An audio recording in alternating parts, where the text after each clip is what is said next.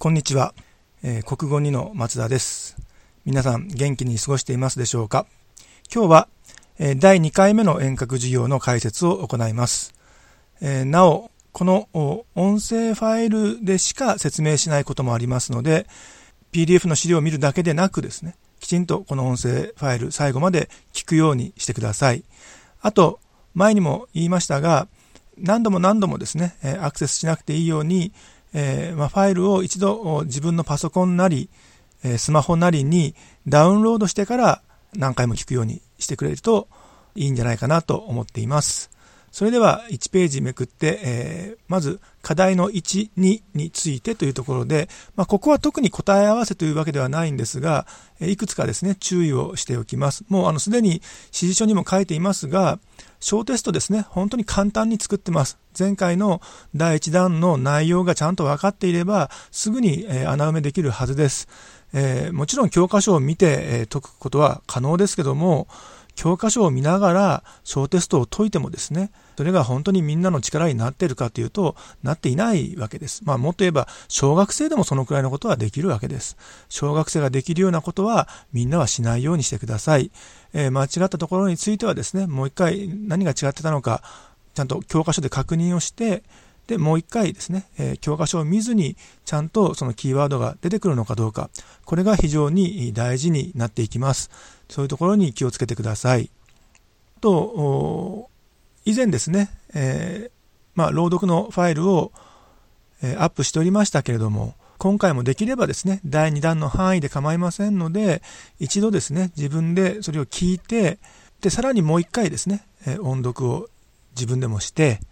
この課題にですね、取り組むようにしてほしいなと思います。えー、いつも言ってますけども、教科書はですね、えー、何回読んでも読みすぎるということはありません。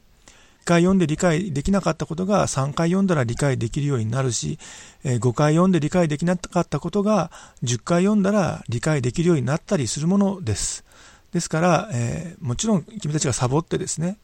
え一度も教科書を読まなくたって僕には分かりません。でも、そんなことを続けていて、君たちのですね、得になることは何もありません。めんどくさいと思うのは勝手ですけども、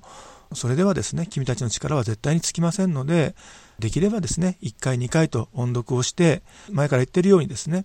まあ、騙されたと思って何度も音読をしてください。えー、それが一番の理解の近道です。もう一つですね、その地名に気をつけてほしいんですけれども、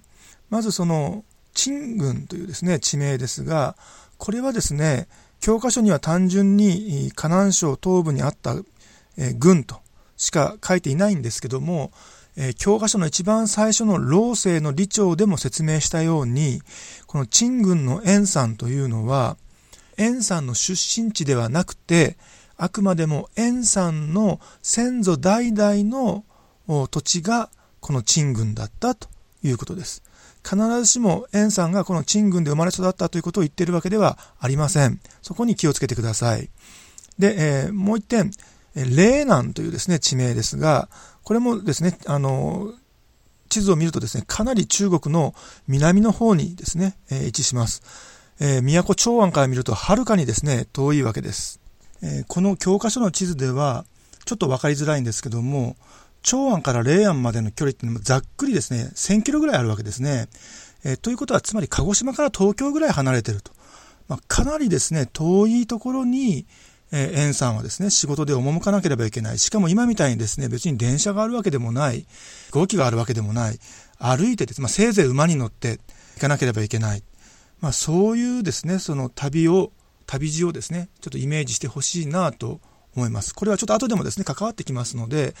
えー、ちょっと頭の中にですね、円さんが、まあ、都からおそらく霊南にですね、行かなければいけない。えー、その、それがどういうことかっていうのはちょっとですね、あの、想像してほしいなと思います。それを踏まえてですね、ちょっと課題の3に行きたいと思います。1ページめくってください。えまずですね、答えから先に言いますと、えー、模範解答の通りですけども、まあ、観察魚師で、えー、陳軍の円さんというものが、はい、次ですね、この直名というのはですね、去年も直線和歌集というような言葉で、えー、教えたことがあると思うんですけども、直というのはですね、日本で言えば天皇の命令になります。しかしここは舞台が中国ですから、えー、答えはですね、この空欄に入ってくる答えは、天皇ではなくて当然皇帝ということになります。日本で言えば天皇の命令を直命と言います。中国で言えば皇帝の命令が直命ということになるわけですね。この直という言葉の使い方、これをちょっとね、気をつけて覚えておいてほしいなと思います。法じては命令を受けるというふうに理解してくれていいと思います。で、その嶺南地方、先ほど言った嶺南ですね。えー、都からはま1000キロも離れたような、まあ、東京から鹿児島に行くような感じでしょうかね。えー、そういう、まあ、道のりを旅しなければいけない。で、まあ、当然死者としてですね、えー、皇帝の死者として、え、行くわけですね。で、その嶺南地方に、えー、死者として赴き、その途中ですね、道にというのは、まあ、いわば道の途中でということですね。えー、旅路の途中でというふうに理解してください。えー、まあ、道とという言葉が、道という字と途中のとですね、道とという言葉が、この後ですね、教科書にも出てきますが、えー、後半の方にですね、えー、まあ、その道は、まあ、いわばその途中という意味があります。その途中で、まあ、小の地に宿った。これはまあ、宿という字がありますから分かるように、小という場所に宿泊したということになります。で、まあ、なぜこういうちょっと作業をさせたかというとですね、そこに書いてある通りですが、一つは言葉遣いが難しいので、まあ、きちんとですね、現代語に即して理解できているかどうかを、まあ、チェックするというのが、まあ、表向きの理由なんですが、本当はですね、僕はあの君たちに2番をですね、えー、に書いた理由をですね、ちょっと、まあ、できれば理解してほしいなと思っているんですね。それは何かというと、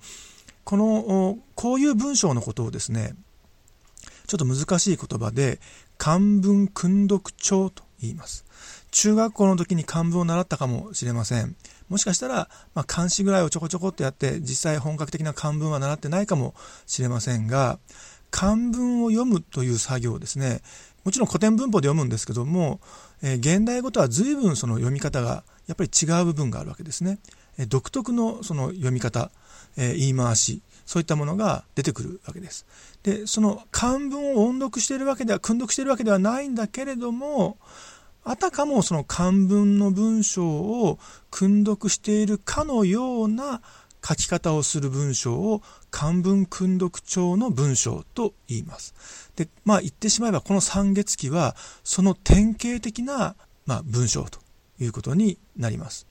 で、え漢文訓読帳の文章のいいところは何か。まあ、言葉、現代人にとってみれば言葉、言葉遣いは非常に難しいです。正直言うと。読みにくいと思われるかもしれませんが、えー、基本的にですね、漢文訓読帳の文章というのは、えー、非常にこう文章がシンプルで、しかもリズムというかですね、テンポが、えー、良くなると。えちょっと元の文章をですね、見てみると、観察御師、陳軍の円さんというもの、直命を報じて霊難に仕えし、道に小の地に宿った。こういう風になるわけですね。これを現代語で丁寧に説明すると、もし現代人の小説が、小説家が、え、この文章を書こうとすると、この僕が出したですね、問題のような文章になるわけですね。観察御師で陳軍の円さんというものが皇帝の命令を受けて霊南地方に使者として赴き、その途中で小王という場所に宿泊した。これはですね、はっきり言うと文章としては、僕の印象ではダラダラしていて全然締まりのない文章。えこれに対して、えー、元の文章ですね。観察御師、陳軍の円さんというもの、直命を報じて霊難に仕えし、道に小の地に宿った。こういうふうに言うと、非常にですね、えテンポもいい上に文章もコンパクトに、だいたい文字数から言っても3分の2ぐらいにはですね、え半分まではいかないですけども、6割から7割ぐらいにこうコンパクトになっていくわけですね。まあ、こういうものを漢文訓読帳と言って、まあ、ちょっと現代人から見れば難しい言葉遣いになるかもしれないけれども文章としてはですね非常にその、まあ、シンプルでテンポがよく、まあ、これが結果としてはですねその格調の高い文章ということにつながっていくわけですね。まあ、この現代語の文章と読み比べてですねどういうふうに違うのかというところをですねちょっと味わってもらえたらいいかなと思っています。え、ついでにちょっとですね、えー、まあ、教科書に注もついてますが言葉を説明していきますと観察魚師というのはですね各地を、まあ、教科書の中に従えば各地を巡回し、役人の取り締まりに当たった官ということで、つまり役人の、まあ、いわばその、取り締まり、役人が不正をしていないかどうかを取り締まる、えー、そういう役職。これはですね、結構、あの、まあ、重要な役職ですし、まあ、地方のですね、役人よりも立場が上でないと、取り締まりもできないわけですね。例えば、ちょっと例えが悪いかもしれないですけども、中央政府の役人が、例えば霧島市役所や県庁に、いわ査察に入ってですね、ちゃんと仕事をしているのか、不正を働いていないか、いろんな調査をですね、する。例えば、あの、あ、これは実際ありますよ。あの、高専でもですね、去年は、高専機構の幹事監査というのがあってですね、えー、高専機構から派遣されてきた監査をするですね、えー人たちがですね、5人ぐらいやってきて、まあ、事務職員の仕事ぶりですね、まあ、どういうふうにな手続きを経てちゃんと例えば仕事をしているのか、例えば物一つ買うにしても、パソコン一台買うにしても、こう不正なですね、癒着、業者と癒着して勝手な買い物をしてないかどうか、あるいは金額が高額になればですね、え買い物をするときの金額が高いときは入札という作業になりますけども、そういう入札ということがですね、きちんとした手続きで行われているかどうか、その他いろんなですね、教員においても、例えば成績の資料をきちんと保管しているかどうか、そういったことまで全部ですね、実は調べられるわけですね。で、当然、まあ言ってしまえばですね、高専機構から派遣されてくるその人たちは、校長よりも立場が上でなければ、校長に対して改善命令が出せないわけですよね。それはわかると思います。校長よりも、例えば格下の人間が来て、ちょっとあなたのところ、ね、あまりちゃんと仕事してないみたいですから、ちゃんとしてくださいって言ったって、聞くわけがないわけですよ。簡単に言うと。まあ、そういうことなので、え役人の中でもですね、この観察御師というのは、非常に格上の役人だと。いうことをまず理解してほしいです。で、ついでに言うと、まあ、裏話的な話をすると、当時の役人としてはですね、まあ、エリートコースの、まあ、一番典型的な役職。今のですね、え、日本のエリート官僚にもあります。例えば、こういう仕事について、こういう仕事に就くと、最後、事務次官というです、エリートの官僚のトップになっていくという、まあ、その出世コースというのが、大体どの会社にだってあります。この部署を経験して最後はこうなるというですね、その典型的なルートっていうのがあるわけですね。え、で、え、そういう意味ではですね、当時の中国の役人の中ではですね、この観察魚師を経由して最後超エリートに出世していくという、まさにその出世コースに彼は乗っていると。まあ、そういう理解をついでに言うとしてほしいと思います。本当は教科書の中にそのくらいのことを書いてほしかったんですけども、ちょっと書いてないのでね、あの補足をしておきます。つまり、この円さんというのはですね、えー、非常にこう、もう役人としては出世している。で、これがですね、ちょっと遡って教科書の、えー、276ページ、もう第1弾のですね、えー、まあ終わりの方になっていきますけれども、ちょうど276ページ1行目ですが、かつての同輩は、すでに遥か行為に進み、彼が昔、動物として志願にもかけなかったその連中の仮名を拝さなければならぬことが、というくだりがありますが、まあ、さんだけでなく、他のですね、えー、同期で、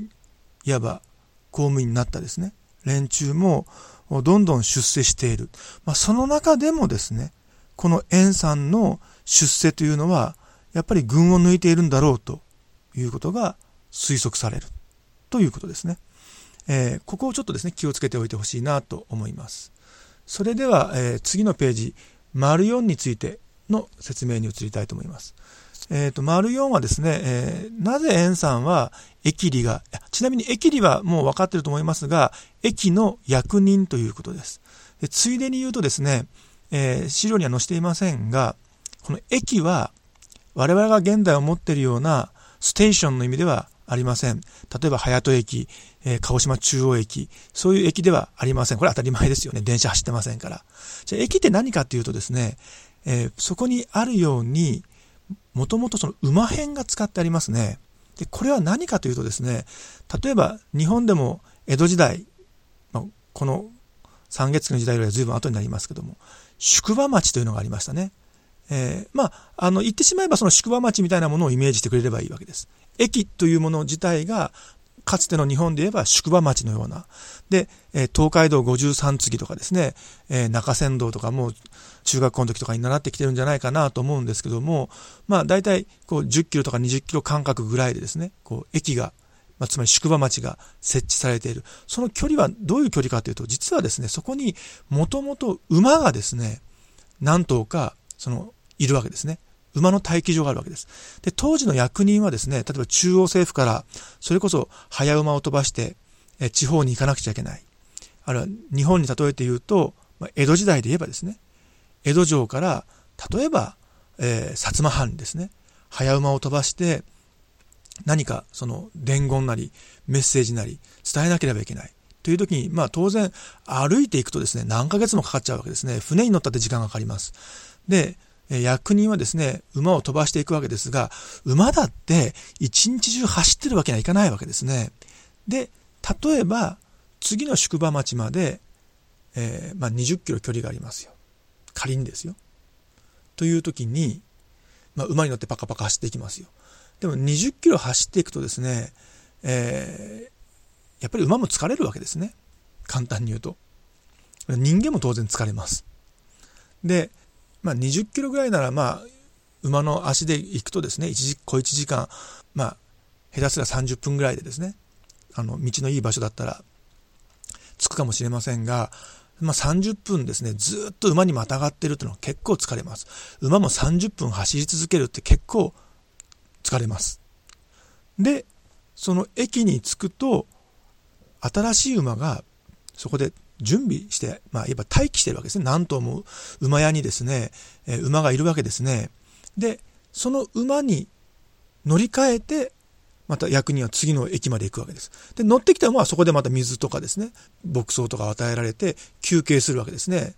で、新しい馬に乗って役人は次の駅まで行って、また新しい馬に乗り換える。まあ、こういうような形で、1日に100キロ、200、200キロはちょっとオーバーかもしれませんけども、こう、どんどんどんどん馬を乗り継いで、次の宿場町、次の宿場町で行くたんびに、まあもちろん乗ってる人間も飯食ったりですね、休憩はしなくちゃいけないんだけども、馬をそこでどんどん交換していくというのが、元々の駅の発想なんですね。で、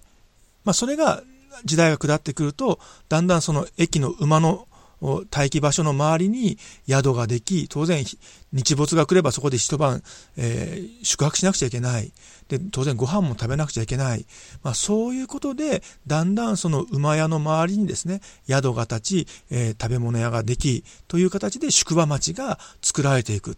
これは日本でも中国でも基本的に同じだろうと思うわけですね。もともと駅というのはそういうもんだ。で、その駅の馬をですね、管理する役人がもともと駅理。で、それがまあ転じて、その宿場町を統括する役人というように多分なってきているんだろうと思うわけですね。まあ、こういうふうにまイメージしてくれればいいと思います。ですから、教科書の中には宿場の役人と書いてありますけども、もともとはですね、そういう馬を管理している役人だったということなんだろうと思うんですね。で、まあ、今はですね、もう宿場町と考えて、その宿場と考えていいと思います。で、えー、その宿場の役人がですね、人食いドラが出るから、ね、暗い時はですね、だから明るくなって日が昇って、えー、まあ、周りが完全に明るくなってから出発しなさいと。忠告したにもかかわらず、円さんはですね、その忠告に従わずに、まあ、出発したわけですね。で、その理由はですね、もう書いてある通りなんですが、えー、もう直接的に抜き出せば、資料に書いてある通りですね、えー、友回りの多勢なのを頼み。頼みというのは頼りにしてという意味です。つまり、連れがですね、えー、お供の人数ですね。まあ、さっき言ったように観察業師というのは相当な高官です。エリート官僚になります。えー、さっきちょっと鹿児島高専の例を挙げてですね、去年の冬にですね、えー、漢字監査、高専の監査を受けてます。その時に一番トップの人間が、あ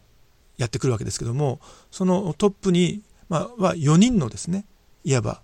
言葉が悪いけど手下を従えてですね、やってきた。総勢5人の一行でやってきたわけです。今はですね、飛行機乗ってやってくればいいわけですから、まあ荷物もそんなにいらない。で、一泊して帰っていきます。まあ2日間監査がありますけども、一泊して帰ってくるので、まあ荷物もさほど準備する必要はない。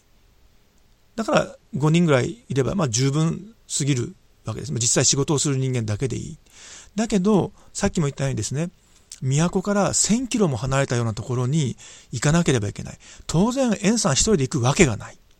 馬に乗っていくと思います。まあ、彼は歩かないと思いますので、馬に乗っていくと思いますが、当然その馬を引くものですね。あの、みんながみんな馬に乗っていくわけじゃありません。え当然その1000キロの距離を移動しますから、荷物がですね、例えば着替え一つとっても何日分も着替えがいる。で、場合によっては野宿もしなくちゃいけない。いろんな準備が、装備がですね、必要になっていくわけですね。かつての大名行列を、江戸時代のですね、日本の。まあ、そこまで大げさに考える必要はないですけども、やっぱりですね、その荷物運びから、まあ、馬車にですね、荷物を積んで、その馬を引いていくものですね。で、当然その円さんの乗ってる馬の、まあ、手綱をですね、引いていくもの、まあ、そういったものも、あとまあ、えー、こういう、今回は人食いドラですけども、やっぱり地方に行くとですね、えー、山賊が出たり、やっぱりその盗賊が出たりですね、危ないので、当然その用心棒代わりになるような兵士の、まあ、いわばですね、まあ、そういう役割を担った兵士みたいなものが一緒についていくとかですね、まあ、そういうことも含めると、まあ、相当な人数で移動している。まあ、10人とか20人という規模だろうと思います。もしかしたらもうちょっと多いかもしれません。少なくとも2、3人とか4、5人とかっていうレベルではないということですね。で、えー、そういう意味では、まあ、10人、20人という一行で動いているので、まあ、虎一匹出てきたところでね、まあそう、大したことはないだろうと、まあそういう考えがあったというのが、まあ第一の理由だし、教科書にまあ書いてある通りに理解して、これはいいと思います。ただしですね、えー、教科書には書いていないそれ以外の要因をもしも考えるならば、まあそういうことを考えた人はいるかもしれません。例えば、円さんというのは、まあ役人の中でもですね、まあ非常に、まあこれだけの出世をですね、しているわけですから、当然、えー、まあ、能力があるというだけではなくて、仕事に対してもですね、えー、非常にこう熱心に真面目に取り組む、まあ、そういう、えー、円さんという人物像を想定するということはですね、まあ、必ずしも間違いではないだろうと。で、えー、まあ、そうやって仕事熱心だ。で、ちょっとでも早く、まあ、1000キロの道のりがありますから、あんまりぐずぐずしてるとですね、え1ヶ月でつくところが2ヶ月、2ヶ月かかるところが3ヶ月かかってしまう。まあ、ちょっとでも朝早く出て、日没後ギリギリまでですね、移動したい。まあ、そういう気持ちがですね、心の中に働いた。こういうふうに考えることもですね、まあ、あながち間違いではないだろうと思います。で、もう一つですね、考えてほしいのは、まあ、これもその舞台設定なんですけども、えー、簡単に言うと、ここでですね、駅員の言うことを聞いて、はい、そうですか、じゃあちょっと2、3時間待ちましょうって言うと、話が進まないわけですね。当然、その彼はですね、その暗闇の中出発しないと、李長とは出会わないわけですから、これはですね、物語の設定として、どうしても李長は暗闇のうちに出発しなくちゃいけない。ですから、駅里がそう進言したとしても、それをですね、当然避け、退けて、えー、先に進まなくちゃいけない。まあ、こういうですね、まあ、一つの舞台設定だと思ってくれればいいだろうと思います。で、えー、じゃあ何も書かなきゃ、ね、何も書かず、駅にも忠告せずに、これ舞台設定としてですよ。駅にも忠告せずに、ただ単に朝になったから出発しましたでもいいじゃないか。まあ、そうするとですね、今度は、その李長が虎として出てくる、その必然性がちょっと薄まっちゃうわけですね。やっぱり人食いドラが出るんだという予兆をですね、えー、あるいは忠告をちゃんと駅にさしておくっていうことがやっぱり大事だった。それでも彼は出発しなければいけない。でないと虎に出会えないからですね。こういうことが、まあ、あって、この物語の設定として、まあ、人数がたくさんいるから、では出発しようという、まあ、そういう設定をしたというふうに考えるのが、まあ、あの、ちょっとこう、深読みしすぎかもしれないですけども、一つの考え方としては成り立つんじゃないかなと思っています。次にですね、えー、丸5の方に進みたいと思います。まあ、1ページめくってください。